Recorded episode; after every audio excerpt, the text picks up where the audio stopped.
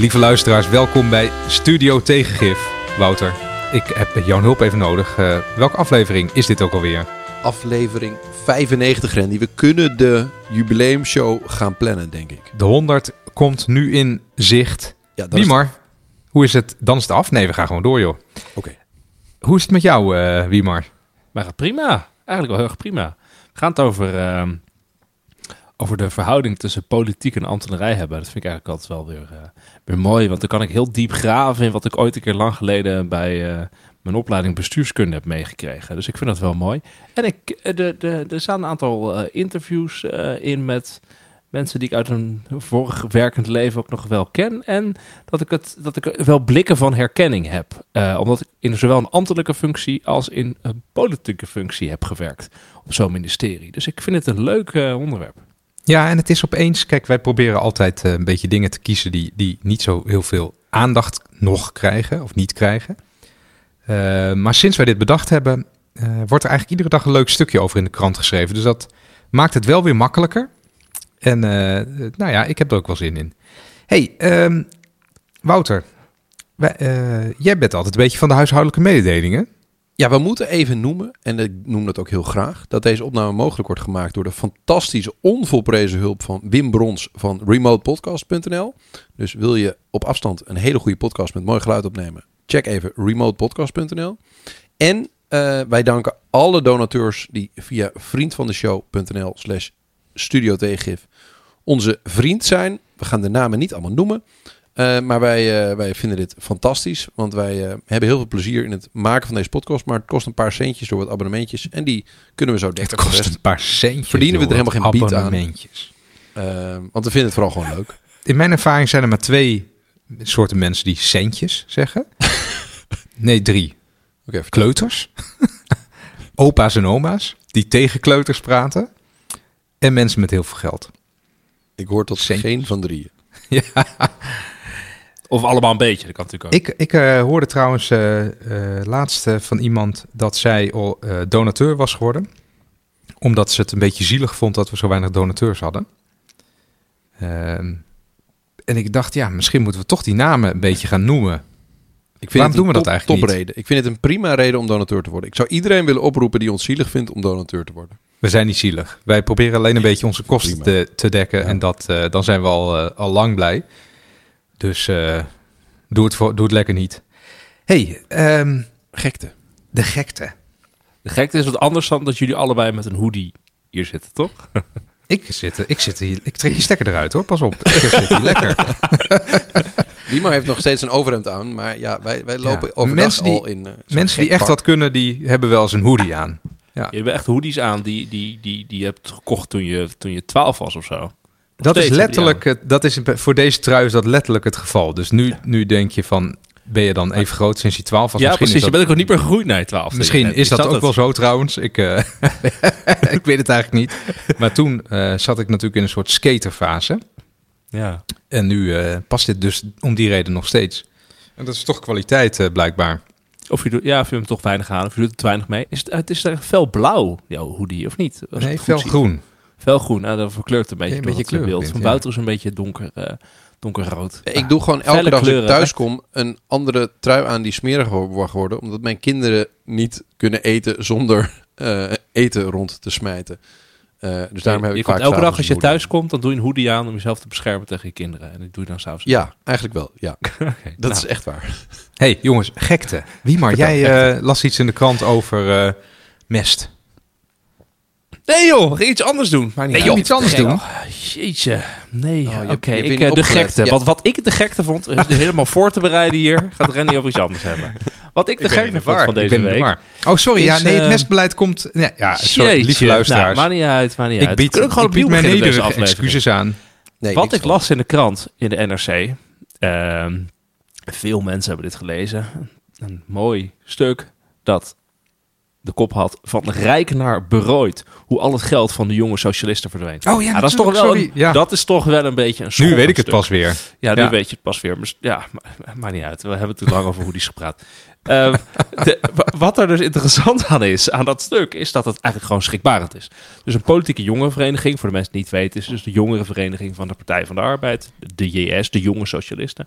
En die is dus in twee jaar tijd eigenlijk al het vermogen kwijtgeraakt eh, en in de min terechtgekomen. Er zijn dus twee voormalige penningmeesters die nou ja, meer dan een ton aan uitgaven eh, gezamenlijk uitgegeven die niet verantwoord is. De ene 65k, de ander 35k.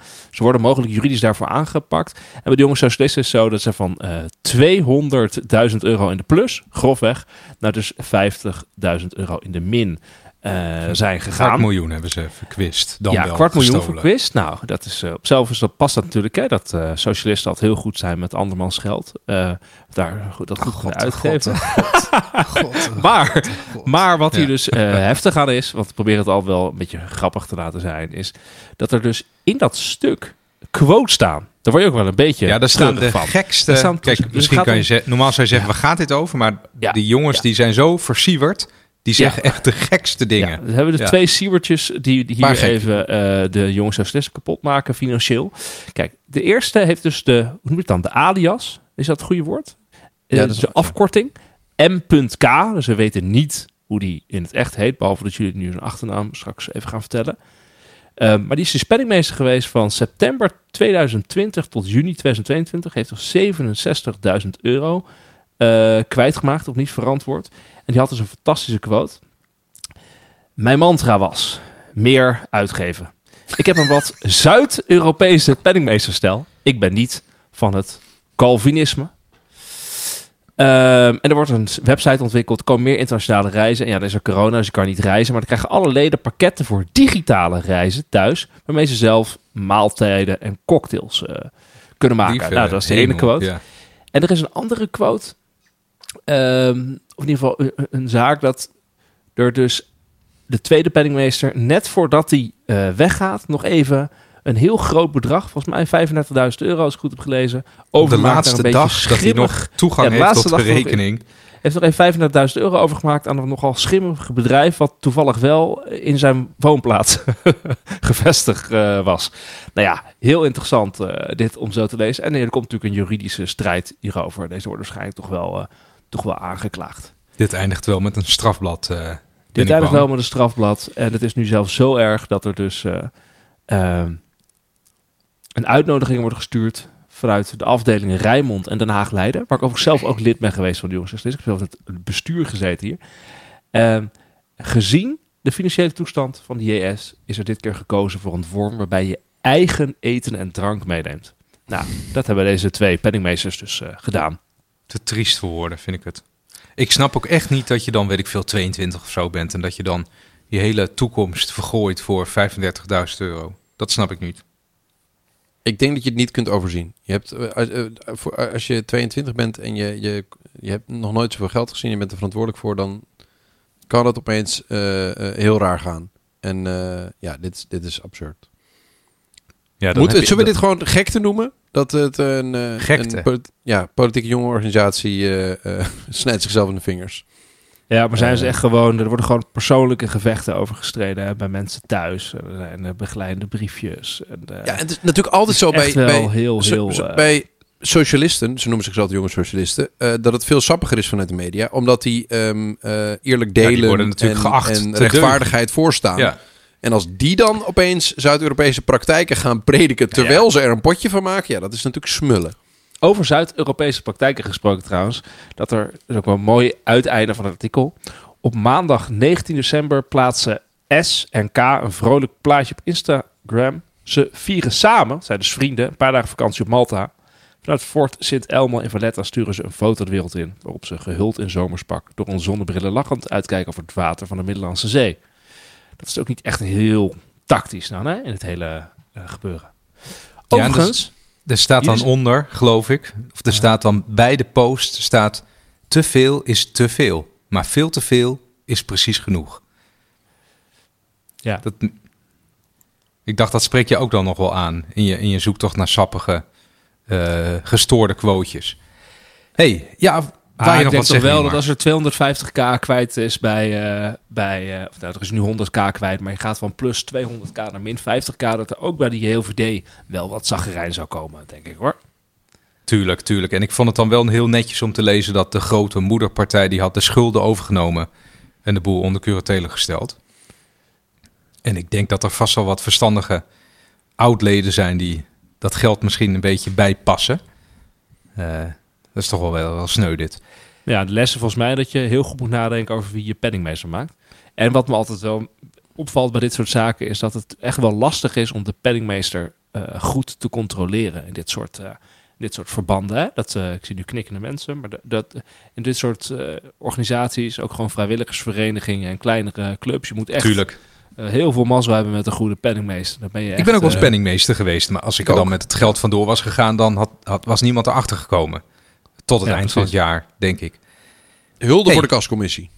Leven de kascommissie. hey, zullen we, ja, dat, zijn de, eh, dat is de echte ruggengraat van de Nederlandse samenleving. Hè? Mensen die in Kascommissie. kascommissies zitten. Hulde Precies. aan jullie. Ja, hoppa. Neem die maar mee. Zullen wij naar ons hoofdonderwerp? Ja. Ik heb daar wel, eh, ik heb daar wel zin in. Eh, we gingen het dus hebben over de verstoorde verhouding tussen ambtenaren en politiek. Eh, en dat had een hele eh, duidelijke aanleiding voor ons om daarmee bezig te zijn. Namelijk een interview van de secretaris-generaal van het ministerie van Algemene Zaken, van Rutte dus. En eh, het ministerie van Binnenlandse Zaken. Eh, en die, eh, de kop over dat interview was topambtenaren kritisch over politiek. Er, wordt, er worden met enige regelmaat irreële eisen aan ons gesteld. Ehm, en dat, dat interview dat viel, ja, dat viel een beetje in een soort reeks van events, eh, waardoor het er nu over gaat.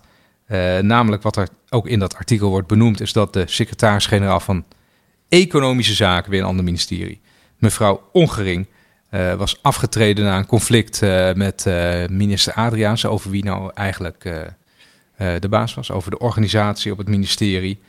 Ehm, er was ook nog een brief van hoge ambtenaren aan informateur Cenk Willink. Dat zijn we alweer vergeten, hè, maar die Ja, heeft ook een al. poging gedaan dit kabinet in elkaar te zetten. Toen speelde het al. Kamervoorzitter Frans Wijsglas, vanochtend in de krant, geloof ik, of gisteren, misschien ben ik het alweer kwijt. Eh Merel van Vroonhoven, die eh, ook een eh, artikel schreef over nou ja, hoe de politiek in feite doorgedraaid is. Dat, dat, dat het als ambtenaar niet, niet, niet meer mogelijk is een beetje normaal je werk te doen. Kunnen we zo wel even verder op ingaan. Het opstappen van de top van de Tweede Kamer. Allemaal van dit soort events. Ja, en nog eentje Eh, die even de, de, de, die, dat interview van die twee eh, SG's, dus secretaris-generaal, die, die hoogste ambtenaren. Dat is eigenlijk een reactie op een soort. Ja, eh, in, de, eh, in NRC werd het een brandbrief genoemd van 50 ambtenaren die Oh ja. uitgelekt is. Dus de, de- die was, dat was op 10 januari en op eh, 16 januari eh, hebben die twee SG's eh, dus een eh, interview gegeven. Maar 50 ambtenaren hebben een soort brandbrief gestuurd aan eh, onder andere de minister van Binnenlandse Zaken, de minister-president en de, de ABD, de Algemene Bestuursdienst. Dat is eigenlijk de, de organisatie waar het eh, topmanagement van de Rijksoverheid voor werkt. Eh, en die hebben daar wel serieuze zorgen in geuit. En dat heeft eigenlijk de aanleiding geboden voor die twee topambtenaren om met NRC een interview te doen. Want dat is Die ook zijn goed natuurlijk op pad. Dat doen ze normaal nooit. Nee, want die Ja, zijn die- natuurlijk als, als, als bazen van algemene zaken en binnenlandse zaken... zijn ze daar natuurlijk op pad gestuurd om Ja. een boodschap over te brengen. Ja, Eh, dat doen ze ook wel hoor. Ja. Ja, dat doen ze ook wel. Wat, wat zeggen, hè, wat, wat zeggen, waarom, wil, waarom, waarom gaan we het hier nu over hebben?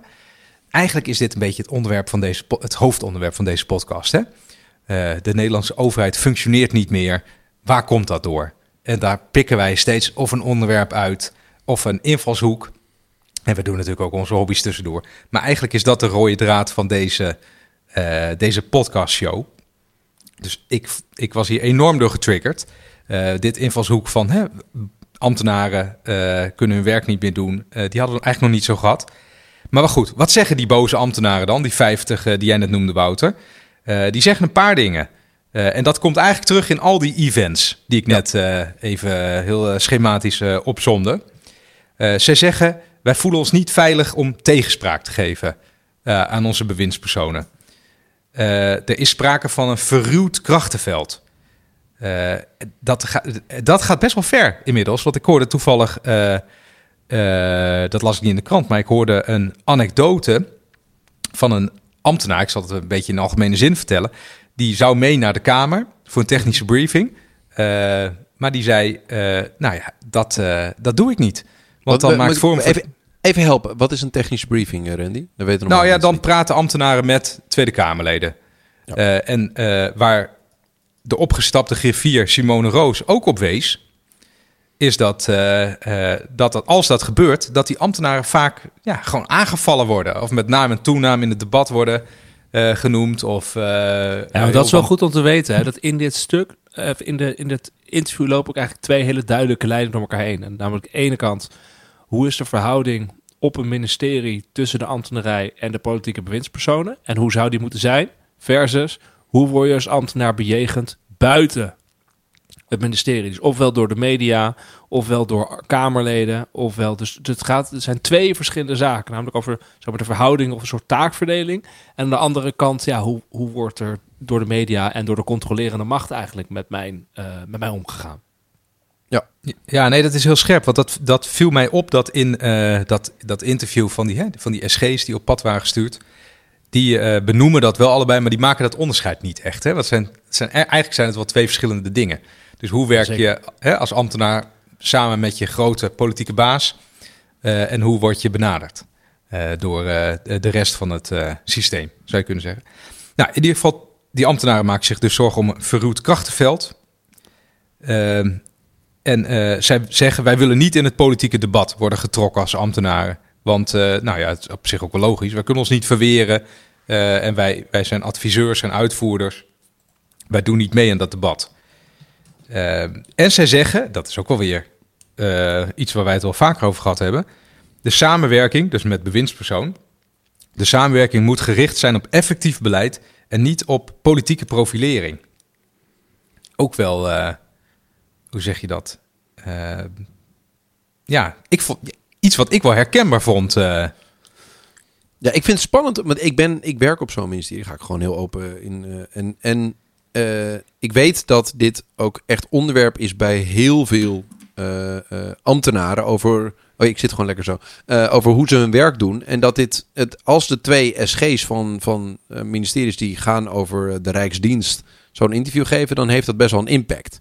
En ja. um, nou ik denk ja, dat, dat bijna iedereen die voor als ambtenaar werkt, um, doet dat omdat hij iets moois wil doen voor de maatschappij.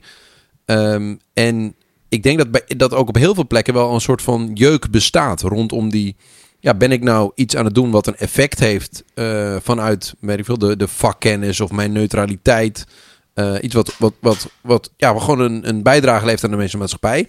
Of ben ik een soort van politiek wenselijk uh, iets aan het uitvoeren? Of ben ik onderdeel van een profilering van een partij of een persoon?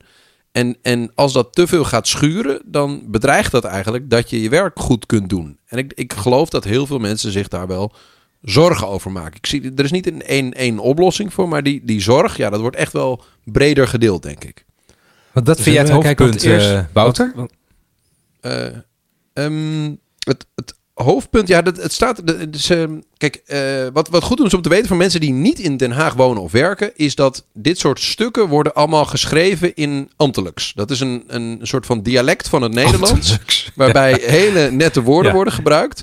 Maar als je, als je het goed, als je het even je casual leest, heb je geen idee wat, waar het over gaat. Maar als je het goed kunt lezen, weet je wel wanneer uh, iets heel bloedserieus is. En als um, uh, er dit soort brieven, brandbrieven, vertrouwelijke stukken, brieven aan de informateur zich opstapelen, in, die in hele nette woorden zeggen van jongens, uh, we moeten hierover in gesprek. Ja, dan is er echt wel iets echt aan, wat aan de hand. En, ja. en ik kan vrij redelijk uh, ambtelijks. Um, wat ik een mooi, eigenlijk de samenvattende zin vond ik, als Rijksdienst worden we dikwijls geconfronteerd met het dilemma tussen wat politiek of maatschappelijk wenselijk is en wat uitvoerbaar is. En de, de ambtenarij ja, Wat staat daar dan in normale mensentaal, Wouter? Vertaal dat even um, voor, uh, voor mij. Wij um, merken in ons werk dat soms de wens die de politiek ons voorlegt um, niet te doen is. Gewoon, dit kan niet. Ja, ja, Eh, ja. ik, probeer ik probeer het een beetje... Het, het jullie, kan moeten, niet. jullie moeten ophouden met dingen te komen die totaal onuitvoerbaar zijn. Ja, en het is vaak... ehm, ja, de verta- vertaling van een heel lang ambtelijk verhaal zou zijn... Het is gebaseerd op momentopnames. Dus het is bedoeld om Voor de een beeld... eh, Zoals ik het eigenlijk wel eens eerder in onze podcast genoemd heb... Wanneer ehm, de schijn van daadkracht belangrijker is... dan de effecten van een maatregel. Snap je? Ja, ja, ja, ja. Dus dat belangrijker is wat het lijkt dan eh, wat het is. Ja, en er, is, en er zijn weinig ambtenaren die daarvoor eh, hun vak zijn gaan doen. Die denken, ja joh, ik ga eh, lekker heel daadkrachtig lijken. Dat, daar ga ik aan werken. Ehm, dus dat wanneer dat de overmaat wordt of een te belangrijke factor in je werk, dan bedreigt dat uiteindelijk de, hoe het hele apparaat functioneert omdat mensen zich dan niet meer veilig voelen, niet genoeg tijd hebben om echt gedegen adviezen te geven, of niet meer durven tegen te spreken. Dus niet die, niet, dat, dat staat eigenlijk ook al die stukken, dat het soms lastig is om on, wat noemen ze het? Eh, nou, gewoon boodschappen die men niet wil horen naar de top te brengen. Ja, Dus, eh, stel, jij werkt voor een bewindspersoon en jij wil eigenlijk adviseren, nou, wat u nu voorstelt of eh, wat, wat, wat de, de Kamer met u bedacht heeft. Ik vind dat geen goed idee, want zus en zo. Dan wil je eigenlijk in, in een veilige eh, positie kunnen adviseren dat iets een onverstandig idee is. Dat is eigenlijk waar de maatschappij jou voor betaalt. Om zo objectief mogelijk een advies te geven op basis van de kennis die je hebt kunnen verzamelen. Maar dat is wel een taakopvatting. Hè? Een bepaalde taakopvatting of een bepaalde eh, positionering van de, van de ambtenarij. Hè? Dus dat speelt er dan wel heel Wat duidelijk. eh. Nou, kijk. ehm, ik heb dus eh, in het verleden bestuurskunde gestudeerd. Dus zat even wat dingen terug te ja halen. dat, dat van, was hey, echt een revelatie voor mij. eh, eh, de- van, wat heb ik nou ook weer... Hoe ging dat ook weer? Want Het lijkt je over dat zelf helemaal herontdekt de- hebt. Je ja, ik heb het helemaal over. herontdekt. Maar de- dan leer je ook over de rol van de ambtenarij en de verhouding dus tussen, tussen de politiek en de ambtenarij. Ehm, en een van de. Kijk, wij, wij hebben hier in de, in de westerse, of eigenlijk de Europese bureaucratieën, hebben we heel duidelijk in de ambtenarij de waarde dat de ambtenaren, dat die eh, expert zijn hè? en specialist. En dat die dus eh, neutraal zijn en feitelijk. En dat eigenlijk de politici, dat die de, over de waarde gaan en de waardeoordelen doet. En dat betekent dus dat er een heel duidelijk onderscheid is tussen dat politici eh waardeoordelen hebben. Eh, zo zou het moeten zijn. Dit zijn de wensen. Dit vinden de maatschappij. Dit vinden wij belangrijk. Daarom is er een politieke strijd over waarden. En dat vervolgens de ambtenaren, dat die het eigenlijk uitvoeren. Dus die gaan vooral over eh, efficiënte uitvoering en dergelijke. En dat heeft te maken met, dat is wel goed om, te, om even terug te, te halen, dat er zit dus een hele literatuur achter.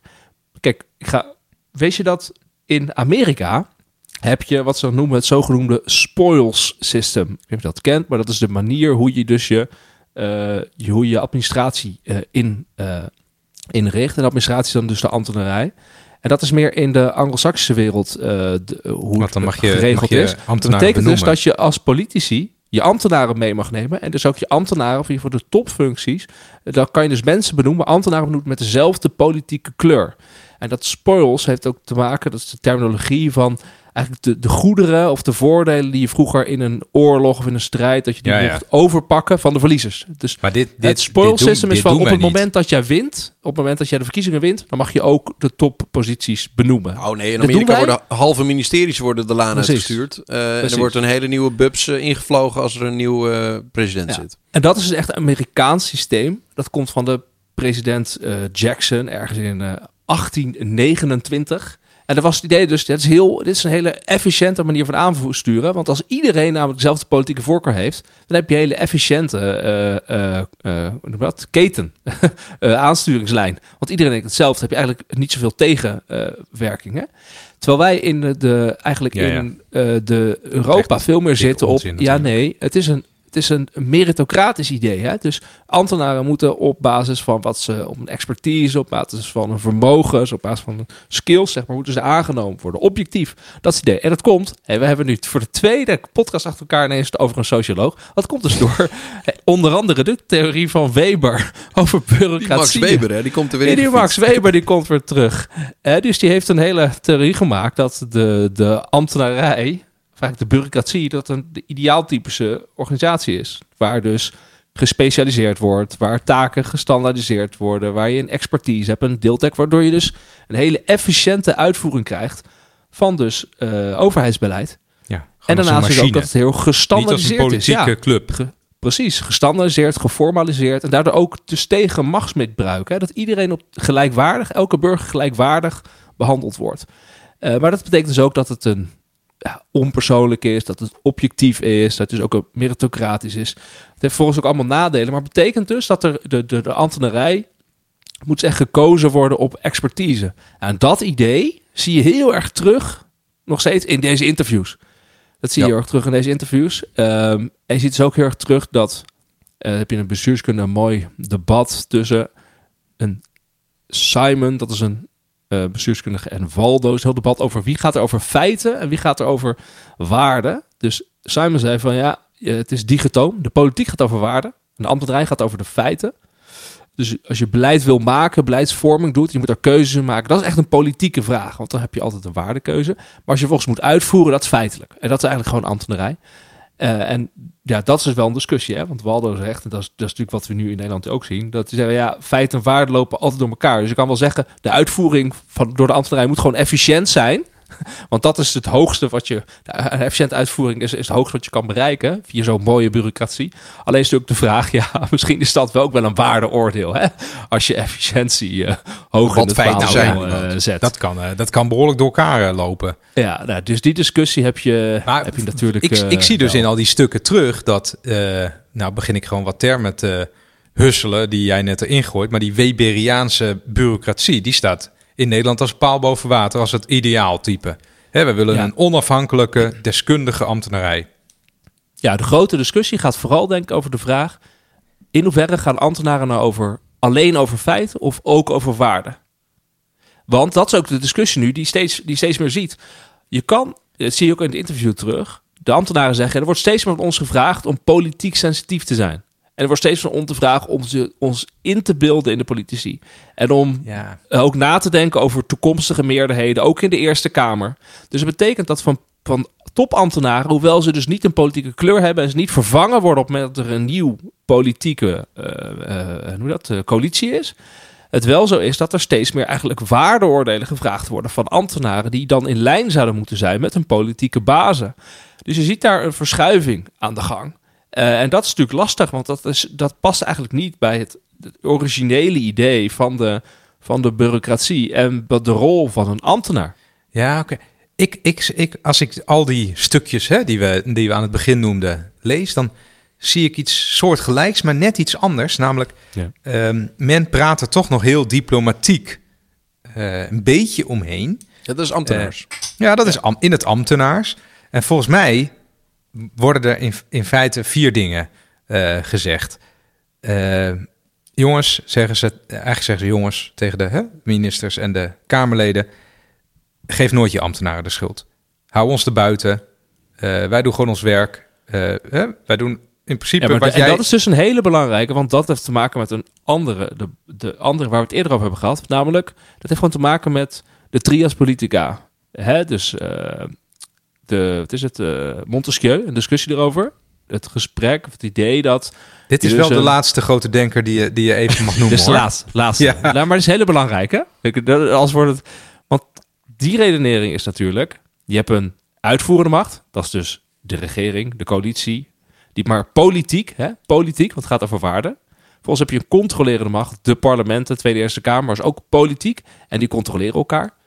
Eh, ehm, dus en de, en de, De rechtsprekende macht. De rechtsprekende macht. En de rechtsprekende macht die controleert Die maar de Ja. vraag is nu: heb je misschien niet ook een vierde macht? Want er zijn ook politicologen en bestuurskundigen zeggen: ja, de ambtenarij is eigenlijk de vierde, nacht, vierde macht. En dat is nu de discussie die je ziet.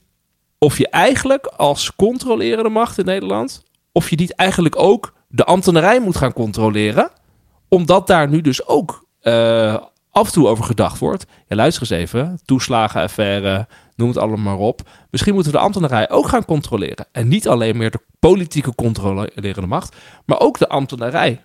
En dat, dat is een beweging die je nu eh, ziet. En dat is, een, dat is wel een, Ja, dat, dat spoort dus niet. ja. Maar, maar ja. laat Randy eerst even zijn vier eh, samenvattende dingetjes af. En dan gaan we daarna in op over wat, dat nou, eh, wat daar nou precies gebeurt met die vierde macht. Ja, we moeten het even, inderdaad even lekker hard kraken of dat nou ook klopt wat die ambtenaren Ja, zeggen. dat, dat is wel juist. Want ik ben niet automatisch in de modus van, oh, het is, hè? oh, die zielige ambtenaren. ehm, Jij, jij hebben, ze nou, hebben ze nou gelijk? Dat, dat, dat, die vraag Dat weet ik ook niet. Weet ik ook niet. Oké, die vier punten. Dus ze zeggen, eh, jongens, tegen de ministers en de Kamerleden zeggen ze, geef ons niet de schuld, hou ons er buiten. Dat is één. Twee, zeggen ze, breek niet de wet. Hou je aan de wet. Want wij kunnen je alleen, hè, wij kunnen je alleen blind volgen als je niet de hele tijd de wet eh, loopt te breken. Of dat je eh, een geit wil zijn. Hè, dat je weer een geitenpaadje bedenkt wat alleen in theorie kan. Ik dacht dat, dat je dus iets over, daarover ging vertellen, wie maar met, met dat mestverhaal wat in het nieuws is. Weer zo'n geitenpaadje. Oké, dat is twee. Eh, de derde is, en dat zie je ook in het interview op een hele lollige manier terug, liegende politici treden af. Hè? Want je ziet in dat interview iets heel opmerkelijks gebeuren. Eh, dan wordt aan de secretaris-generaal van Algemene Zaken wordt gevraagd: Heeft u de minister-president wel eens zien liegen? Heb je dat? Staat je dat voor de geest? Ja. Ja, ik, dus dat, ik heb het heel en goed dan- gelezen. ja, oké. Laat even, hè, even straight talk. Iedereen heeft de minister-president zien liegen. Hè, dat was een heel ding. Eh, daar hebben we een heel Kamerdebat over gehad. Dat is gebeurd. Eh, maar dat kan een secretaris-generaal natuurlijk niet zeggen. Hè, die is loyaal. Dat is, dat is het uitgangspunt van de bureaucratie die, hè, die we willen hebben. Eh, en dan moet hij ook liegen. Dus hij zegt, hij, nee, dat heb ik, ik heb hem niet zien, ik heb hem niet zien liegen. Dus Nee, nee, nee. Hij zegt nee, althans bij mijn weten niet. Nee, ja, dat doet hij weer heel slim. Bij mij weten niet. Heb ik, daar heeft hij geen actieve herinnering aan. Had hij, had hij ook kunnen zeggen. Maar dan was hij ook ontslagen, denk ik. Eh, maar dat is drie. Liegende politie treden af. En de vierde is eh, informeer de Kamer waarachtig. Dus niet allemaal meuk over de schutting gooien. eh, geen informatie achterhouden. Eh, en volgens mij, als je die vier dingen zou doen, dan kan, je, dan kan het systeem werken zoals hè, op, op die Weberiaanse manier, die Wiemar net eh, schetst. Ik weet natuurlijk wel wie Max Weber is, maar als jij zegt Weber, dan moet ik toch altijd aan barbecue ik, denken. Ik denk dat, dat ik vind het heel mooi. Jij bent heel volks. Ehm, ik, denk dat we één ding hier moeten uitleggen. En dat, dat is een concept, dat had ik in, in al mijn aantekeningen hiervoor bovenaan geschreven. Dat is een soort fictie die we in Nederland verzonnen hebben, die heel belangrijk is. Dat leren kinderen niet goed genoeg op school. Dat is ministeriële verantwoordelijkheid. Dat is een ontzettend belangrijk concept. En ik durf te wedden dat 50% van onze luisteraars niet precies begrijpen wat het betekent. Maar dat is dus de fictie dat je in een kabinet dat aantreedt ehm, met elkaar afspreekt dat ehm, ministers, eh, dus één iemand, of soms een staatssecretaris en een minister, verantwoordelijk zijn voor alles wat alle ambtenaren en de uitvoerende organisaties daarachter doen in een bepaald domein. Ehm, dus dan heb je soms tienduizenden ambtenaren en miljoenen euro's die uitgegeven worden. En die ene persoon die is ministerieel verantwoordelijk. Ehm, Vanuit En het heeft- politieke ambt en vanuit, vanuit het politiek ambt. En en die dat praat met deel- het parlement. En dat hij onderdeel is van de uitvoerende macht en gecontroleerd wordt door de controlerende macht. Ja, die wordt gecontroleerd door de controlerende macht, dus door het, eh, het parlement. Ehm, voor, het komt trouwens oorspronkelijk voort eh, dat de minister verantwoordelijk is voor het koninklijk handelen en nalaten. Omdat wij een, eh, een wat is het, een, eh, een, een, ook nog een Koning monarchie hebben. hebben. En op een gegeven moment Ja. was het dus zo dat de ministers ehm, en niet het staatshoofd, de koning, verantwoordelijk werden voor die da- dienstdaden. Maar uiteindelijk is het in, in, op momenteel, momenteel het belangrijkste dat dus het handelen en het nalaten van de ambtelijke dienst volledig de verantwoordelijkheid zijn van Ja. de minister. En dat, Dat was het model. En Dat ik noemde dat model. net bewust even een fictie, omdat dat betekent dus dat wanneer al die ambtenaren ehm, besluiten nemen, zaken uitvoeren, eh, regelingen uitvoeren, ehm, dat dat dus onder, onder de verantwoordelijkheid van zo'n bewindspersoon valt. Dus dat je eigenlijk als bewindspersoon, dat is, dat is een knijtermoeilijke baan sowieso, eh, maar je, hebt ook, je draagt een hele grote verantwoordelijkheid op je schouders, omdat je eigenlijk altijd het risico loopt dat je ergens op gecontroleerd wordt door de controlerende macht, de Tweede Kamer, ehm, waarvan je vooraf waarschijnlijk niet wist en misschien ook niet bewust de keuze hebt gemaakt dat het zo gaat zoals het waarschijnlijk gaat. Ehm, maar jij draagt wel de verantwoordelijkheid. Ehm, en, en er zitten Ja, heel doen, veel... we doen met z'n allen alsof dat zo is. Ja, Ja, we, doen, Ja, we hebben met systeem. afgesproken in onze rechtsstaat dat zo het systeem werkt. En, zo'n, en wat Wiemar net eerder noemde, is dat in de Verenigde Staten betekent dat zo. Wanneer er een nieuwe, nou ja, daar heb je een, presidentieel systeem, een nieuwe president treedt aan.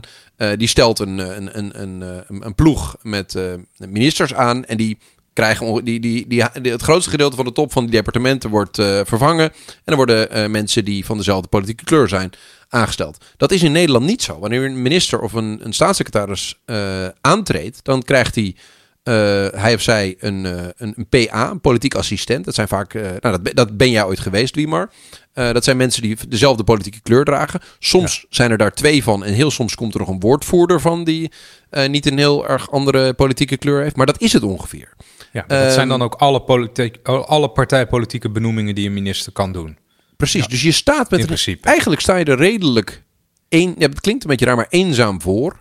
En heb je een immens ambtelijk apparaat dat zo neutraal mogelijk wil zijn, dat vanuit vakexpertise jou zal adviseren, maar vooral vanuit ehm, effectief beleid. En jij moet de, de, de waardeinschatting of afweging gaan maken en moet ook nog eens de verantwoordelijkheid dragen voor de hele boel. Eh, Ja, is- maar volgens mij zeggen die ambtenaren dus, Wouter, wij willen loyaal zijn, maar dat kan alleen onder deze en deze voorwaarden. Ja, maar dat kan dus alleen maar onder de voorwaarde dat ze dus ook eh, die zijn beschermd worden. Dat is eigenlijk wat ze zeggen. Hè? Dus, door, Ja. dus die beschermd worden dat ze dus niet door de andere machten aangevallen worden. In ieder geval niet, niet door de media. Ja, dan willen wij niet dat Forum voor. Democratie filmpjes van ons maakt en ons Ja. op die manier half intimideren. Want dat is iets voor, die, voor de trias politica, om het gevecht te voeren met elkaar. Niet bij ons graag. En dat betekent dat de ambtenarij zegt, ja, jullie mogen over de waarde gaan, maar wij gaan over de feiten en over de uitvoering. En op het moment dat wij dus zeggen, hela, wij adviseren... eh, dit kan niet. om, ja, wij Dit is illegaal. adviseren, dit is Ja. goed beleid, dit kan, is uitvoerbaar, dit kunnen we doen, maar dit kan niet. Ja, dan is het wel goed als er ook naar ons geluisterd worden, wordt. Want anders heeft eigenlijk onze, onze, onze rol als, als bureaucratie heeft eigenlijk niet zoveel zin. Want dat betekent dat we opgezadeld worden met eh, onuitvoerbaar beleid. En volgens mij is er één grote fout, fout wat er gewoon nieuw is aan deze tijd... en wat niet in al die eh, oude modellen zit... die ik net een beetje oplepel... is gewoon dat beeldvorming gewoon veel, veel belangrijker is... nu op dit moment, om politiek te overleven. en Dan dat in veel meer mogelijkheden dan beeldvorming is... dan 200 jaar geleden.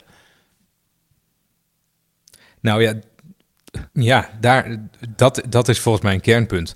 Want eh, net noemde jij, eh Wiemar, geloof ik, eh, dat... Max Weber.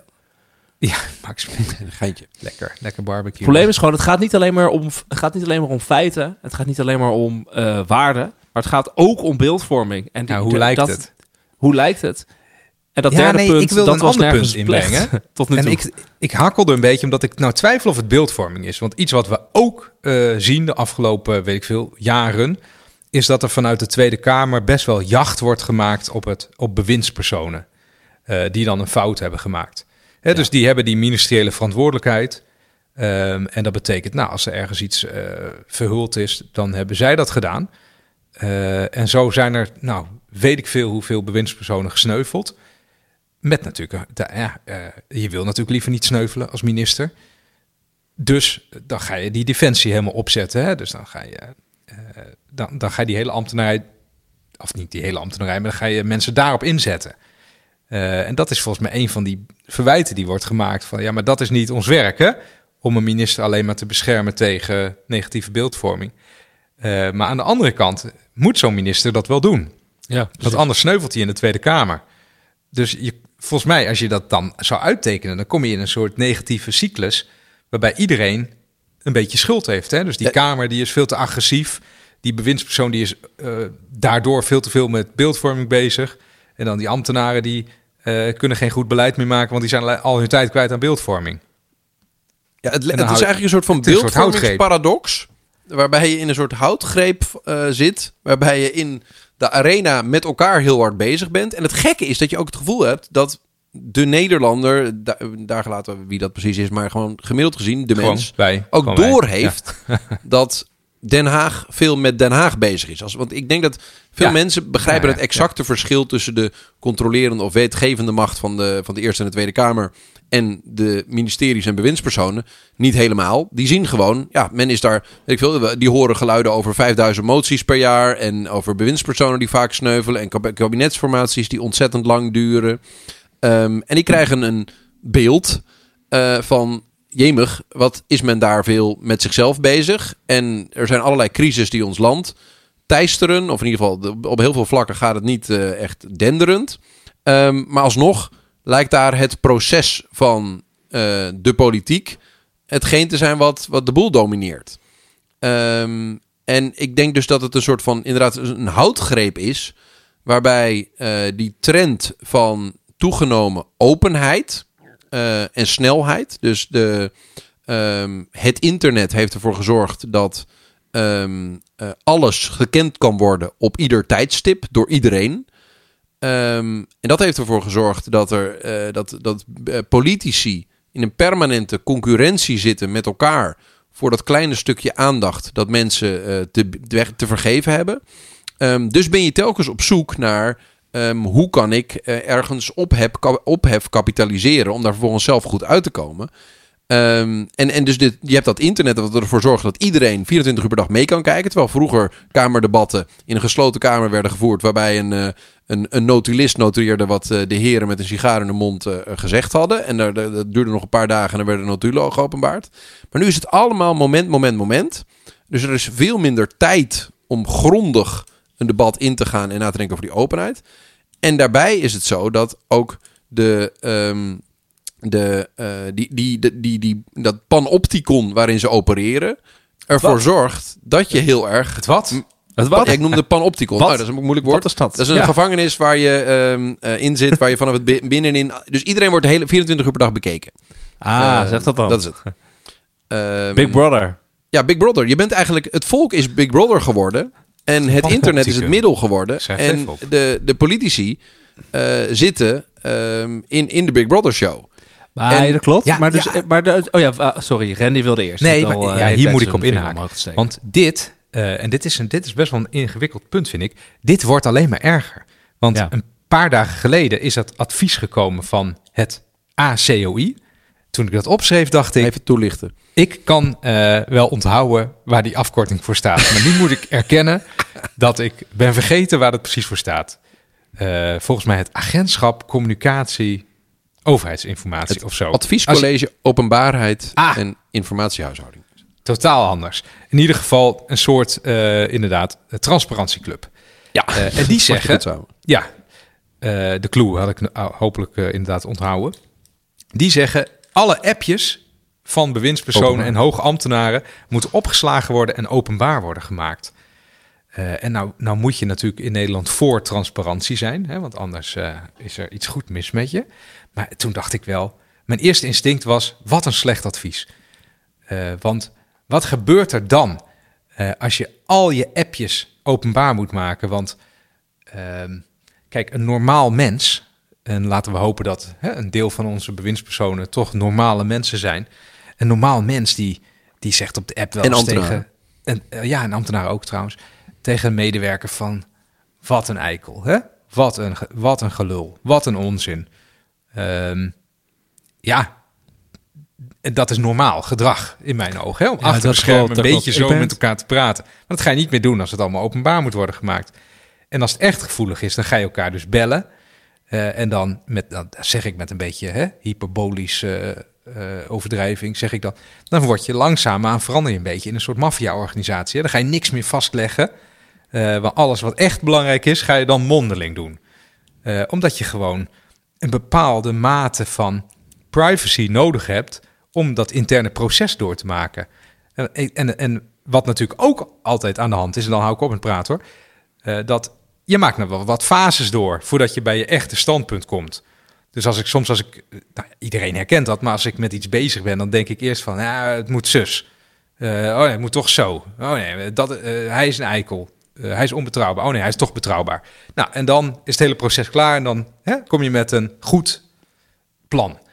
Maar als je dan één dingetje eruit vist, wat daarvoor in een appje is gezegd, ja, dan kan je toch iedereen slecht erop laten staan. Eh, terwijl de, uitkomst best eh, heel goed had kunnen zijn.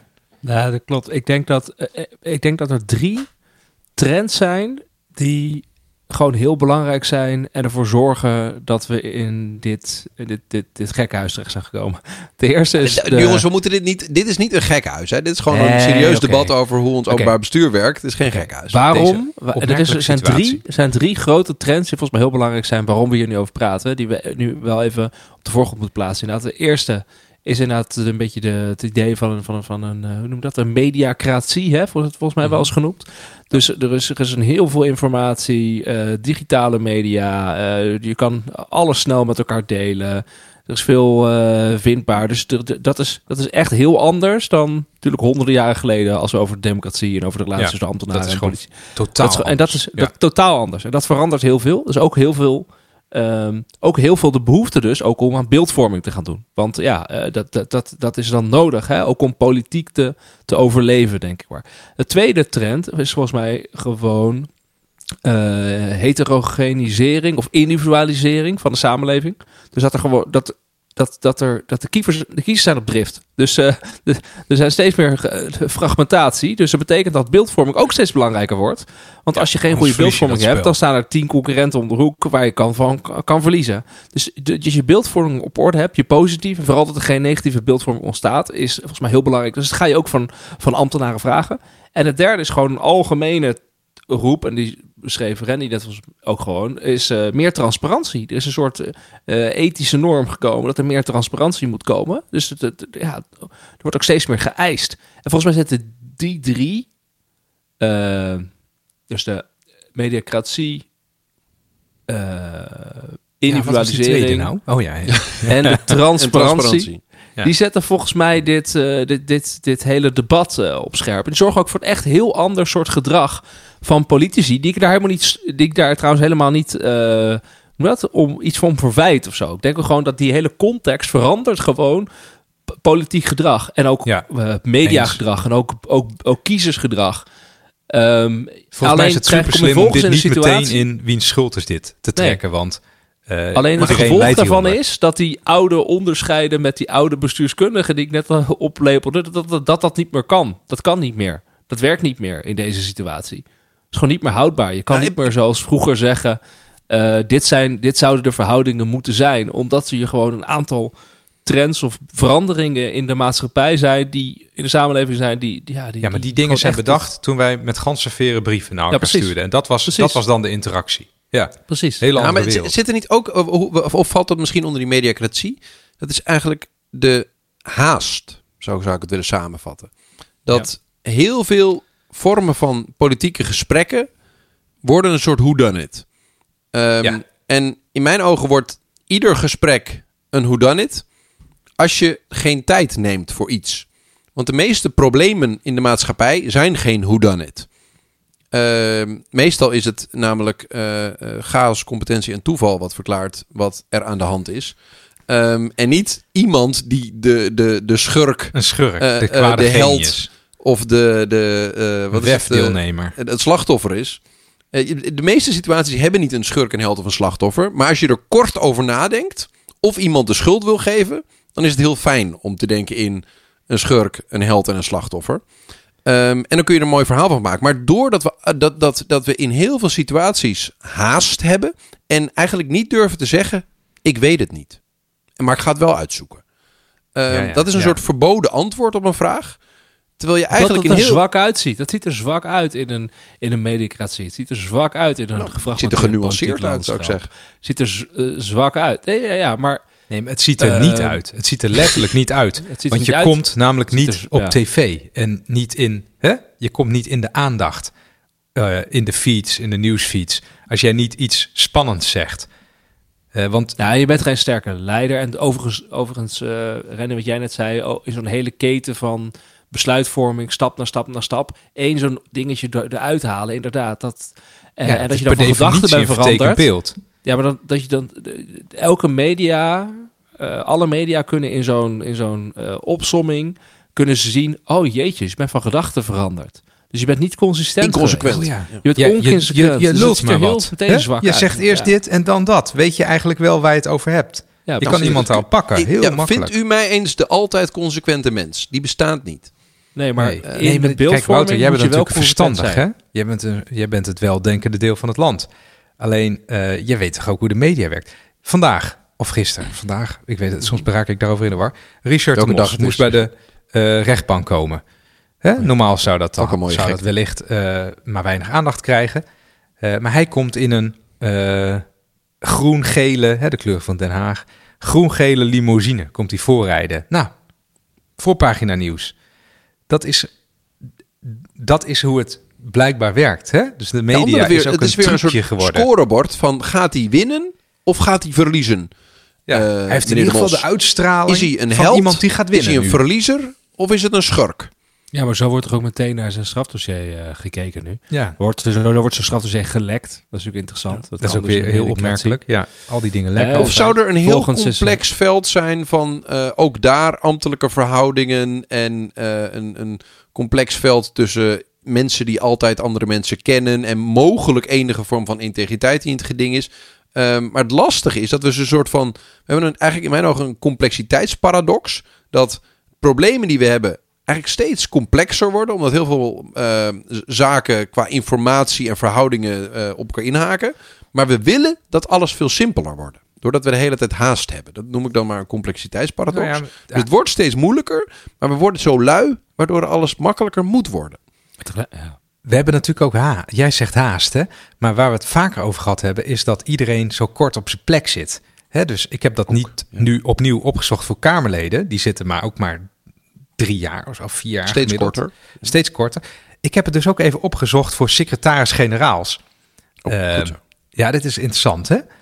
Eh, en eh, nou ja, ik zal, eh, weet je, zal ik het gewoon even Gewoon 3, opnoemen? 5, 7. Ja. Eh, hè, van AZ, die zit twee jaar. Van BZK, zit vijf jaar. Dan ben je echt oud, hè, als je vijf jaar zit.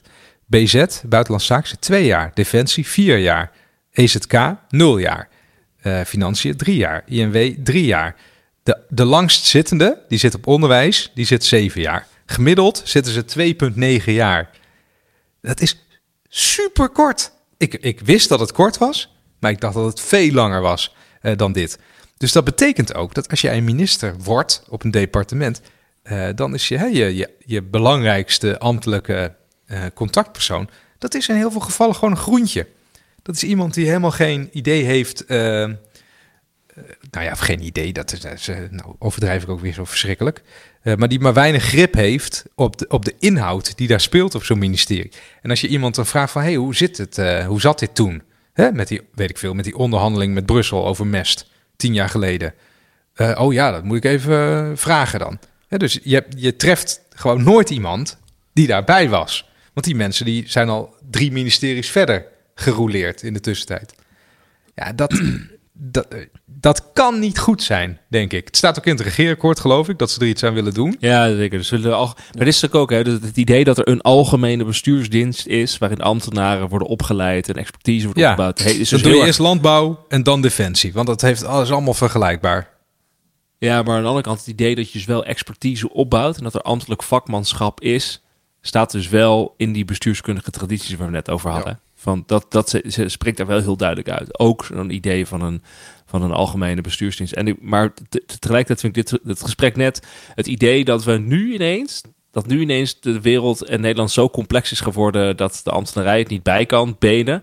Dat vind ik fascinerend, want als je, dat is dus altijd zo. Hè? Vroeger was Dus het ook de, de ambtenarij en nee, de ambtenarij en de politieke verhoudingen en het ambtelijke beleid en de uitvoering liep altijd achter de feiten aan. Dus je hebt gewoon 250 jaar aan debat over dat de ambtelijke dienst toch echt een tandje beter moet gaan werken en de complexiteit van de samenleving niet. eh Ja, oké. niet aan kan. Ja, het is wel, ja, dat- ja, ja. dus het is, het is Dit- maar dit is ik wil niet. Ik dit wil is weer niet zo'n nare opmerking. Ik wil niet Maar bagatelliseren. wat ik wil- maar niks wel ook gewoon. Het is ook wel gewoon natuurlijk wel ehm, waar dat de ambtelijke dienst en ook de politieke ambtelijke verhoudingen moeten zich nu weer opnieuw uitvinden, omdat er nieuwe trends en nieuwe ontwikkelingen Ja, in de oké. ja. samenleving. Maar dit zouden we ook doen, want we zouden even heel hard kraken of die ambtenaren die klagen nu gelijk hebben. Eh, Mhm. Dus, dus oké, op dit punt was vroeger was ook wel wat aan de hand. Mag ik Eh, nog één maar- hypothese even kort toevoegen? De laatste hypothese. Ehm Biemar noemde die mediacritie, die eh, individualisering en transparantie. En ik noemde dan de, wat ik dan de complexiteitsparadox eh, noemde. Van het, het wordt steeds complexer, maar we willen dat het steeds simpeler wordt. Ehm, het laatste is denk ik dat in wat in, bij Nederlandse departementen eh, speelt, ehm, eh, wat je moet beseffen is dat we hebben heel veel verschillende bestuurslagen. Je hebt de waterschappen, je hebt de gemeentes, je hebt de provinciën, je hebt de, de, de nationale overheid met haar ministeries en departementen, maar je hebt ook de EU. Je hebt allerlei internationale organen. En wat we zien is dat in Nederland, eh, in ieder geval op een aantal domeinen waar ik veel werk, er steeds meer echt richtinggevende belangrijke eh, wetten eh, vanuit de EU komen. Dat zijn gewoon eh, verordeningen en richtlijnen die bepalen hoe wij in Europa op basis van bepaalde waarden onze, onze maatschappij vormgeven. Rondom ja, onze economie, rond onze, zelfs onze veiligheid. Afspraken gaan steeds meer op Europees niveau. Ehm, dus er zit ook een vorm van het verlies van grip ehm, binnen die nationale trias politica. Ehm, dus het verlies van grip op de uitvoerende macht door de controlerende macht. Dus de controlerende macht in het parlement spreekt wel die ministers en, eh, die de baas zijn van het departement aan op allerlei zaken. Ehm, maar die zijn niet de uiteindelijke beslisser, want dat gebeurt in een raadsstandpunt.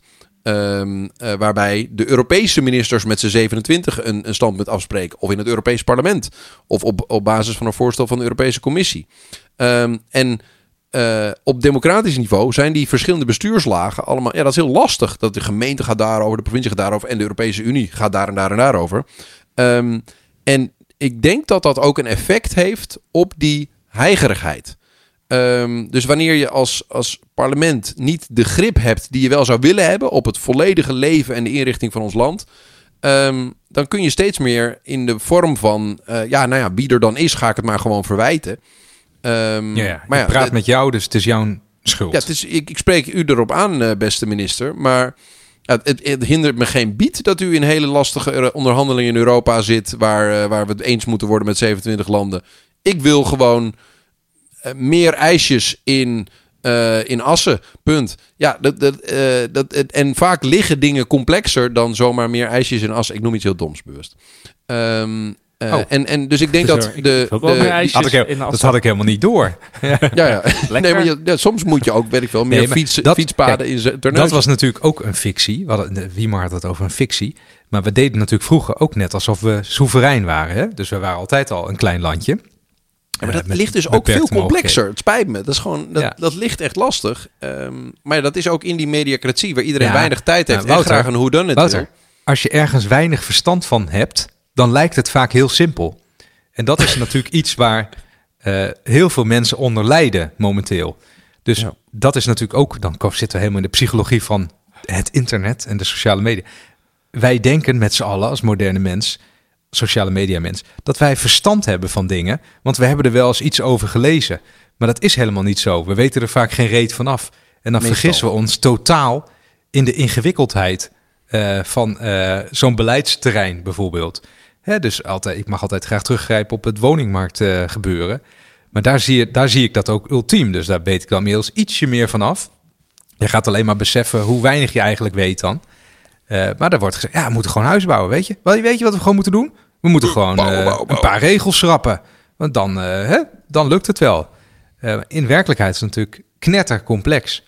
Als het zo simpel was, dan was het, al, was het, was het geen probleem. Dan was het al lang opgelost.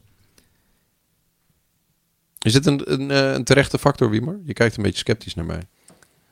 Nee, ik vond het gewoon, gewoon mooi. eh, ik, vond, nee, ik vond het gewoon een mooie samenvatting. Of een mooie uitspraak. eh, eh, als je niet zo, wat was het, als je niet zo, als je niet zoveel. eh, Als je ergens weinig hebt, van af weet, Als je ergens lijkt weinig het van af weet, lijkt alles Ja. heel simpel. Dat klopt. Ja, ik vond het Ja. gewoon een mooie uitspraak. Dat klopt. Nee, daar Die kun, je je, even die, kun je dan, alles. die, die kun je teruggeven aan mensen als, je, als ze je een keer aanvallen op iets wat je zegt. Ja, Ja, ja, voor jou lijkt het heel eh, simpel, maar je hebt ook geen verstand van. dat komt. Het Ja. lijkt heel simpel, maar dat komt omdat je er niks van af weet. Ja, maar Ja. moet je opletten wat er gebeurt als je dat tegen een bewindspersoon zegt. Nou, dat zou ik als bewindspersoon zou ik dat terugzeggen naar de Kamer. Dat lijkt me een, Ja, ja, dat- mooie dat manier dat om je carrière, te is. beëindigen. Ja. Ah, het is niet wel de- carrièreverlengend. Dus eh, als we nu. eh, ik vind het wel mooi, hè? Die, eh, dit hele gesprek over de, de ambtenarij. En over de publieke dienst. Over toch even ook om, om het zo. Want je ziet dus wel hoe belangrijk zo'n dienst is. Om gewoon. ja, je krijgt natuurlijk geen reet voor elkaar dingen. als dat niet werkt. Ja, om, om als, als politiek mooie dingen in, in, in Nederland of Europa of de wereld voor elkaar te krijgen. Dat je, dat je daar toch mee aan de gang moet. En ik vind het ook wel mooi om te zien dat er dus nagedacht wordt over ambtelijk vakmanschap. En dat er zo een interview gegeven wordt. Ja, vind ik ook dat heel belangrijk en heel goed. dat dat eh, eh, gedaan wordt. Ehm tegelijkertijd zie je dus ook dat die publieke dienst dus eh, ja, op een of andere manier moet meebewegen met een steeds complexere wordende samenleving en, en economie. En ik ben wel benieuwd hoe dat debat de komende periode gaat. Want ja, hoe, hoe gaan die nieuwe rolverhoudingen dan zijn? En, en wat voor kwaliteiten of wat voor skills zoek je dan in de, in de ambtenarij? Ik vind dat wel... eh, Ja. Ah, ja. We hebben het heel vaak ook wel gehad over dat beetje dat vastlopen van, van het systeem. Hè? Dus eh, ik, ik trof iets eh, aan wat ik nog nooit eerder had gezien. Als je dus, eh, dat, dat kan, kan je als luisteraar nu ook ter plekke even doen. Als je op je telefoon even googelt naar organisaties.overheid.nl, dan krijg je daar een, eh, een lijst met overheidsorganisaties. Nou, dat is echt om griezelig van te worden hoeveel er zijn? hoeveel het er zijn. Ontelbaar veel. Eh, vooral als je dan... eh, ja, dan heb je natuurlijk gemeenten, provincies. Nou, dat is overzichtelijk. Eh, maar als je dan bijvoorbeeld op... Je krijgt een soort lijstje namelijk. Als je dan op eh, regionale samenwerkingsorganisaties klikt... Nou, dan, dan loop je telefoon vast. Ja, Dat is niet... dat is niet normaal. Ehm, Wil wel eens en een re- eh, je, hebt, had je het ook over Regio Atlas? Heb je ook zo een zo'n site? Dus je zie je ook inderdaad alle, alle regionale samenwerksverbanden, wat er ook honderden, honderden, honderden zijn. Dat je denkt, Ja. hoe kan dit? dat is verbijsterend. En het is natuurlijk ook die eh, gegroeide complexiteit, waardoor het steeds moeilijker wordt om dingen voor elkaar te krijgen. En dat, dat is toch in mijn optiek wel de allerlastigste van die dingen die we, eh, die we net ook allemaal noemden. Want eh, iets wat, wat eenmaal op, wat opgericht is, hè, dat krijg je niet zo snel meer weg. En niemand heeft nog zicht over het geheel van al die, eh, van al die honderden verbanden. Wat, wat bedoel je hiermee? Nou ja, ehm, volgens mij is een deel van die frustratie bij de, bijvoorbeeld de Tweede Kamer, Mhm. om die er dan even uit te lichten, is dat er ook dat het zo lastig is om dingen voor elkaar te krijgen. Eh, Ja. Wezenlijke dingen. En dat, dat dan ook een, eh, vervolgens een logische reactie is om een beetje te vluchten in die beeldvorming. Hè? Ja, maar dat is Dus, niet eh, alleen bij de Tweede Kamer. Ik vermoed dat ook, moet je voorstellen, we hebben steeds kortere ehm, eh, periodes dat een kabinet zit. Want je hebt Ja. de, de, de- wat we nog niet genoemd hebben, is dat de formaties, die zijn, worden structureel steeds langer. Dus je hebt eigenlijk, als je, als je, als je meer dan een jaar aan het formeren bent, dan heb je dus Ben tot de volgende verkiezingen, heb je nog maar drie of tweeënhalf jaar. Ehm, en dan heb je dus echt immense systeemvraagstukken, eh, weet ik veel, op, in het, op het klimaatdomein, op het, de, de, de, de migratievraagstukken, eh, in het onderwijs, in de zorg, eh, in, in, de, in de woningbouw, in een, een digitaliserende samenleving, noem maar op. Echt, echt hele grote systeemvraagstukken waar, waar honderden organisaties bij betrokken zijn. Ja. En jij hebt dan de fictie van de ministeriële verantwoordelijkheid en wordt geacht om in die 2,5 jaar structurele wijzigingen in gang te zetten van hoe ons openbaar bestuur werkt op dat domein. Ehm, dan is denk ik de verleiding onweerstaanbaar om af en toe dingen te doen die puur gericht zijn op beeldvorming, op, op de schijn van Ja, daadkracht. die goed lijkt. Ja, dat het lijkt alsof Ja. er wat gebeurt. Anders raak je je mandaat kwijt. Dan, dan hebben ze het gevoel, dan, dan staat er in de NRC dat je onzichtbaar bent. Of eh, Maar in de huidige politieke eh, complexiteit is, wordt de positie van de ambtenarij wordt alleen maar sterker. waarom? Nou, omdat zeg maar voor die grote structuuruitdagingen moet uiteindelijk beleid gemaakt worden. De politiek is steeds meer gefragmenteerd, is, vindt het eh, lastiger om tot, eh, tot coalities te komen, duurt langer, minder tijd om echt beslissingen te nemen. Dus mijn afdruk zou dan zijn, de positie van de ambtenaren wordt juist steeds belangrijker. Ja, nee, maar die ambtenarij die is toch ook vluchtiger geworden? Daar zitten mensen toch ook steeds korter? Ja, maar dat is geen natuurwet. Hè? Dat, dat kan dat je aanpassen. natuurwet. Nee, maar kan dat zou, je, dat, aanpassen. dat zou je beslist moeten aanpassen. Ja, Ja, je zou beslist moeten aanpassen dat in een tijd waarin politiek eh, steeds vluchtiger en lastiger en moeilijker wordt, eigenlijk de ambtenarij, dat die juist de constante, stabiele factor is en langer blijft zitten. Eh, dat, dat is eigenlijk wat je, wat je nu zegt. Ik, daar ben ik het denk ik wel mee eens, ja. Denk dat hebben we je steeds genoemd. belangrijker, wat ook steeds belangrijker wordt, is de, gewoon de vraag hoe functioneert zo'n ambtenarij eigenlijk in de uitvoering van beleid en hoe kan je dat verbeteren en beter richten en dergelijke. Dat, de, de, die eh, knip tussen beleid en kijkt natuurlijk alleen maar nu. die hebben ook al die knip, de, of die knip, hè, die scheiding in organisaties tussen de mensen die dingen bedenken en de mensen die dingen, die die, die, die, die, die, die dingen, dat is echt een toebreker, moeten uitvoeren. Ja. Die ook allemaal lager betaald worden. Ja, dat klopt. Dat is wel een hele grote. En dat is, en dat is trouwens ook wel interessant, hè? Want bij die beleidsvormende ambtenaren, of beleidsambtenaren, kan je dus de vraag stellen: misschien wordt af en toe toch wel even een waardeoordeel gemaakt door een beleidsambtenaar die een aantal eh, opties voor beleid aan een politicus voorlegt. Want ja, je moet ook wel een beetje schiften van tevoren.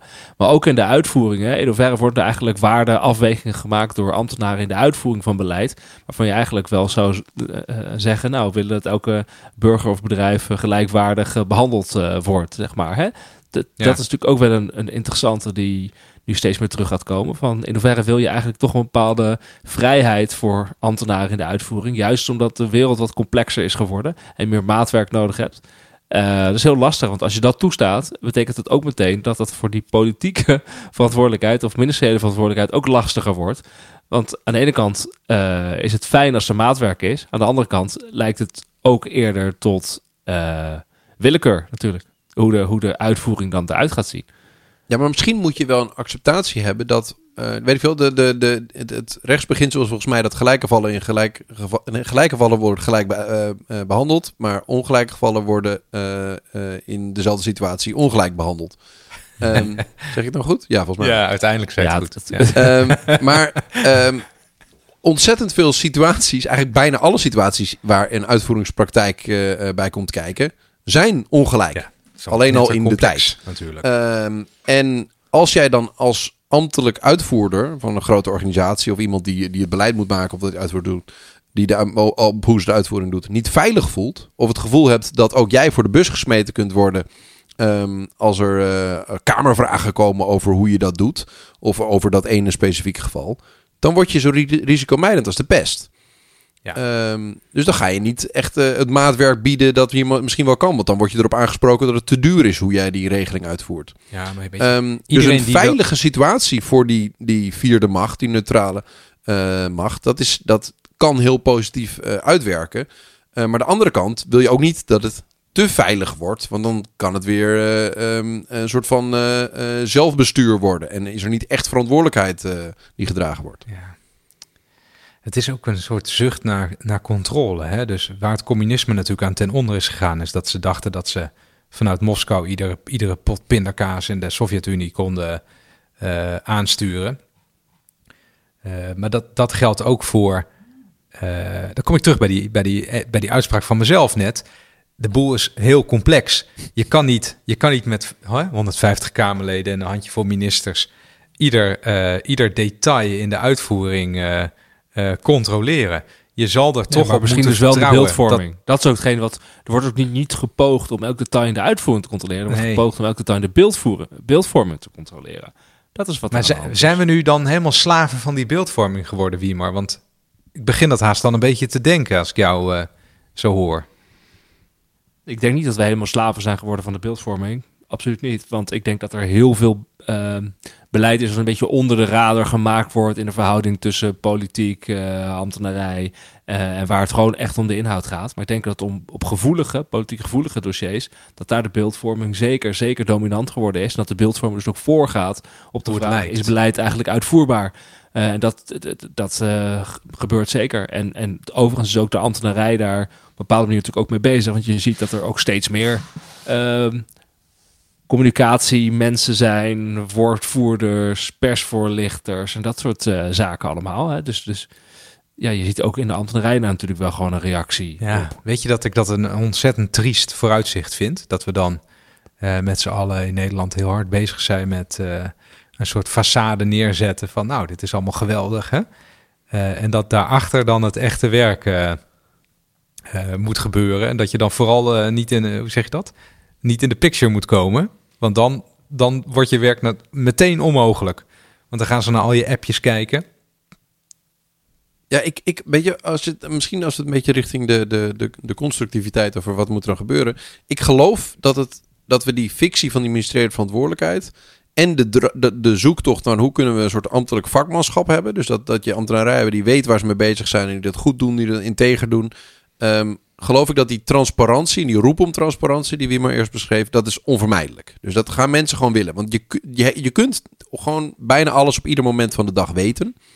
Ehm, maar ik denk dat dat gaat vereisen dat op het gebied van hoe dingen uitgevoerd worden, ehm, je op heel veel domeinen veel meer kenbaarheid moet organiseren. En daarmee bedoel ik dat je transparanter bent in hoe je iets doet. Dus dat uitvoeringsorganisaties ehm, open zijn in dit zijn de algoritmes die wij gebruiken. Dit is de praktijk die we hanteren als wij belasting X innen.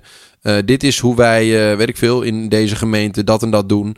Um, dat je daar zo open mogelijk in bent. Um, maar dat het ook vereist van de bewindspersonen of degene die verantwoordelijk zijn, dat die durven staan voor die openheid en ook ervoor durven staan dat er dus soms dingen aan het licht komen die misgaan. Um, maar dat die er ook voor durven staan dat je op het politieke niveau die waardediscussie wil voeren. Van ik accepteer uh, prima, er gaat ooit wat mis. Doen soms ambtenaren wel wat doms. Um, of we maken een fout. Dat hoort erbij. Het zijn mensen. Um, maar, beste uh, Kamer, ik, ik ben er om de waardeafweging te maken van... Uh, gaan we voor uh, zoveel mogelijk efficiëntie en, en, kostenbesparing? Of gaan we hier voor zoveel mogelijk inclusiviteit of keuzevrijheid voor de mens of transparantie? Dus dit, dat gesprek. Um, en ik geloof niet dat een oplossingsrichting erin zit om heel erg hard vast te blijven houden aan Um, de minister is verantwoordelijk en, en moet het, de spreekbuis zijn voor alles. En ambtenaren moeten zich volledig anoniem uh, kunnen blijven opereren. Nee, ik geloof dat, dat, dat lukt ook niet meer. Dat, dat, wil, dat, dat, hoe zeg je dat? Dat kan ook. Dat kan niet meer nu. Je moet nee. wel beschermd zijn en je moet gaan over die uitvoering. Um, maar, maar je, moeten we ook maar, niet een beetje met z'n allen, een beetje, hoe zeg je dat? Een beetje een onconcrete opmerking. Maar moeten we ook niet een beetje meer volwassen worden?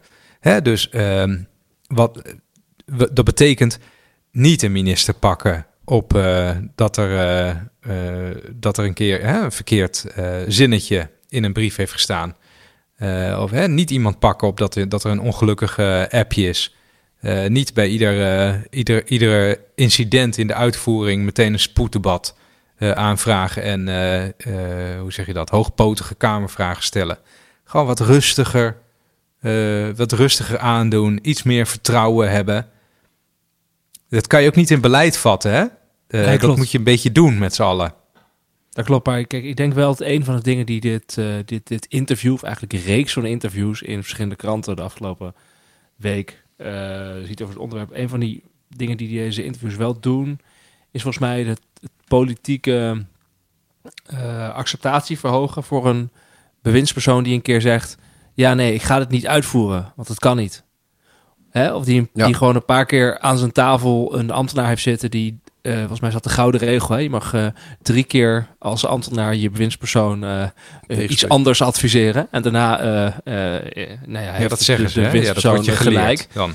Ehm, maar dat dan ook, als het de derde keer een, een negatief advies is, dat een politicus ook denkt: oké, okay, dan is het misschien ook echt niet uitvoerbaar. Laten we dat niet doen. En dat je dat dan zo ook durft te vertellen tegen de Tweede of de Eerste Kamer. Dat hoop je natuurlijk wel dat dat nu uh, wat meer gaat gebeuren. En je hoopt dat politici of de bewindspersonen toch eerder hun uh, ambtenaren gewoon beschermen. Dat, dat hoop je natuurlijk ook. Want je nou ja, volgens mij kijk om bescherming natuurlijk. En dat die, die verhoudingen regel... dus beter zijn. Ja. Weer duidelijk worden van waar gaat de politiek over en waar gaat de ambtenarij over. Ja, nou, dat, dat is een stukje doen alsof wat we wel uh, moeten doen. Uh, je moet gewoon niet, je, moet, je doet er gewoon niet verstandig aan als minister je ambtenaren aan te vallen. Of hè, nee, af te vallen, pardon. Dat, dat, doen, ze, dat doen bewindspersonen ook eigenlijk nooit hoor. Nee, ja, uh, nou, dat, dat, durf ik wel te zeggen. Dat, dat gebeurt wel steeds vaker de laatste tijd. Nou, ik, ik denk dat het ja, noem eens een voorbeeld. Ik, ja, dat kan ik niet. ja, nee, maar ik, ik, voor. Je hebt nu het voorbeeld dat, van de SG van EZK, maar is dat een structureel ding? Nee, nee, nee, dat, dat is niet mijn voorbeeld. Nee, dat, nee, dat was, nee, dat, nee, dat was iets anders. Dat was een verschil van mening over hoe de organisatie geleid ja. moest worden. Nou, um, dat, weet je, in mijn optiek, dat kan ook nog eens een keer gebeuren. Ja, weet je? Dat, dat uh, is ook ambtenaars ja. trouwens. Uh, dat, dat, betekent, dat betekent wel wat. Maar het, ik denk dat uh, die heigerigheid, Um, waarbij dus die, die SG's, die hadden ook, ik heb net even teruggezocht, die hebben een hele mooie ambtenaarse zin.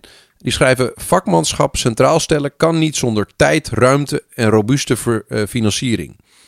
Um, ja. Uh, het, het, het vraagt om niet vol te willen regelen, om een geduld om effecten van af te wachten. Ja, Eh, van het en- korte en- termijn geheig, zeggen Ja, ze het eigenlijk. Ja, ze zeggen eigenlijk van we moeten af van dat korte termijn geheig, want anders kunnen wij niet de kwaliteit en het vakmanschap bieden dat nodig is om dingen goed te doen. Ehm, en die, die roep, ik denk dat dat echt wel aankomt eh, aan de politieke Ja, en ik- kant van het spectrum. Ik weet niet of je dat eronder kan vatten, maar die, die geitenpaadjes waar het hè, eh, steeds kan je over zeker gaat. ondervatten. Ja, dat moeten we dus ook niet meer doen. We moeten geen eh, beleid insteken waarvan, eh, waarvan de kans eh 90% is dat het, eh, dat het voor de rechter sneuvelt. Daar maken we elkaar helemaal gek mee, denk ik, in Nederland. En da- eh, ik snap ook niet dat we dat steeds blijven doen, want niemand heeft daar wat aan. Hè? Als je een bedrijf hebt en eh, wat je doet is gebaseerd op eh, eh, extreem wankele wetgeving die ieder moment neergezabeld kan worden, dan ben je daar eigenlijk ook niet mee geholpen, natuurlijk. Dus iets meer voorzichtigheid kan ook geen kwaad dan, denk ik. Zijn we een beetje, we zijn een beetje aan het concluderen. Wouter, normaal ben jij de persoon die dan. Nou, ik heb het gevoel dat, nee, dat ja, nee, nee, stichtelijk samenvatten. Dat zeggen, oh, dat is ook ambtenaars. Hè? Ja, ja, ja. Dat is geen woord. jongen. Ambtenaars is heeft al het, eh, eindigend. op de... Oh, nou, hartstikke goed. Ja. Nou, Dus dat, ik Geef ben- jij eens word- even wat stichtelijke woorden. Ehm, nou, wat ik lastig vind bij heel veel podcasts durven wij best wel eh, aan het einde te zeggen van zo, dit is hoe het zit. Ehm, maar ik heb het gevoel hier dat wij, we hebben heel veel dingen hierover gelezen. Over eigenlijk de, de verhoudingen tussen de ambtenarij en, en, en de politiek en de bewindspersonen. Ehm, maar dat we wel heel goed doorhebben van waar het allemaal aan ligt, is dat de situatie die nu is, dat die suboptimaal is. Maar dat we ook concluderen dat dit een soort trend is. Dat we eigenlijk al 200 jaar concluderen dat de verhouding tussen politiek en ambtenarij dat dan Ja, nou eenmaal lastig is. En dat het daarom ook een heel vakgebied is van de bestuurskunde. het is altijd Ehm, slecht geweest. Maar dat ehm, het wel heel opvallend is dat topambtenaren in allerlei uitingen ehm, een soort schreeuw om rust, reflectie, kwaliteit van beleid, Ja, ja, ja. ehm, eh, ruimte, tijd, veiligheid ehm, neerzetten. En dat je ook niet hoort in de media van wat een kletskoek. Eh, laat die lui aan het werk gaan. Wat een gelul dit. Eh, dus hier zit echt iets achter. En vaak is het zo als er ergens niet een harde tegenreactie op komt in ons medialandschap, dan zit er ergens een hele sterke er kern van misschien wel geluisterd. Ja. En ik, heb- denk dus dat die stilte eh, qua reacties aangeeft dat men hier heel serieus mee bezig is. Ehm, maar dat we het nog moeten vinden in hoe gaan we dat dan doen? En Ja, is, ja. bijvoorbeeld, wat ik zelf actief heb gemerkt in mijn werk, dat weten veel mensen niet, is dat nu bijvoorbeeld beslisnota's openbaar zijn geworden. Dat betekent dus dat als er een besluit wordt genomen, eh, het beleid wordt veranderd of er een wet ingevoerd, zo, ja. dan worden de nota's die eh, de ambtenaren hebben geschreven, waarin de opties zijn geschetst, worden ook openbaar gemaakt. Meer is wel- transparantie en ook het controleren van de vierde macht is dat dan, hè? Kan je nu zeggen. En ik denk dat dat een beweging is die ingezet is waarvan we nu op zoek gaan naar van hoe gaan we om met die transparantie en hoe gaan we dat een beetje in onze rechtsstaat inpassen. En daar zijn we niet zo snel mee klaar, denk ik. Dan moeten we een beetje oefenen misschien. Ik heb, Ja, dan moet wel gewoon een- vaak misgaan, moet een paar keer eh, gewoon helemaal fout gaan. We, we, hebben, we gebruiken vaak het woord, of tenminste, ik was de enige geloof ik, Weberiaans. Maar ik heb een, zelf misschien ook wel een Wouteriaanse eh, afsluiter eh, gevonden. Hè, zoals zo vaak was de klassieke literatuur weer een bron van wijsheid. Ja, Plato. Nog even de laatste, de laatste grote naam. Hè? Plato schrijft de vier kardinale deugden. Volgens mij kunnen we die precies loslaten op hoe een minister zich zou eh, moeten opstellen ten dienste van het volk. De vier kardinale deugden: prudentia, voorzichtigheid, dus geen geitenpaadjes meer. Eh, justitia, rechtschapenheid, niet meer de wet breken, alsjeblieft. Gewoon je aan de wetten houden. Fortitudo, moed. De moed om tegen de Kamer te zeggen, jongens, eh, dit is gewoon een slecht plan. Terug in je hok. En tempa, tempera, temperantia, sorry, het is allemaal Latijn. Niemand weet hoe het uitspreekt, het is een dode taal. Gematigdheid. Dus niet zeggen, en nu wil ik binnen drie weken eh, de beleidsopties eh, op mijn bureau, maar neem daar een keer een jaar voor om er goed over na te denken. Ik dacht, hé, hey, dat is, weet ik veel, 3000 jaar oude kennis. Dat klinkt best, Ja, 3000 jaar oude wijsheid. Dat klinkt helemaal niet zo gek. Ik Volgens mij, ik- eh, sowieso wil ik voorstellen dat we wij die stoppen meenemen. met de podcast opnemen op het moment dat eh, deze vier deugden, dat dat door politici ook daadwerkelijk, eh, die daadwerkelijk in de praktijk worden uitgevoerd. Dan, dan Nou, stoppen we met deze aflevering podcast. 1000. aflevering. Mooi, jongens. inderdaad, duizend eh, nog iets. Laten we dat jongens. doen. Bedankt voor eh, een gezellige discussie. Lieve luisteraars, bedankt voor het luisteren. Wij vinden het ontzettend leuk als u een positieve recensie achterlaat. Negatieve recensies, daar zijn we helemaal niet van. Eh, een donatie, dat mag ook. Laten we de volgende keer de namen noemen, Wouter. Dat is toch misschien...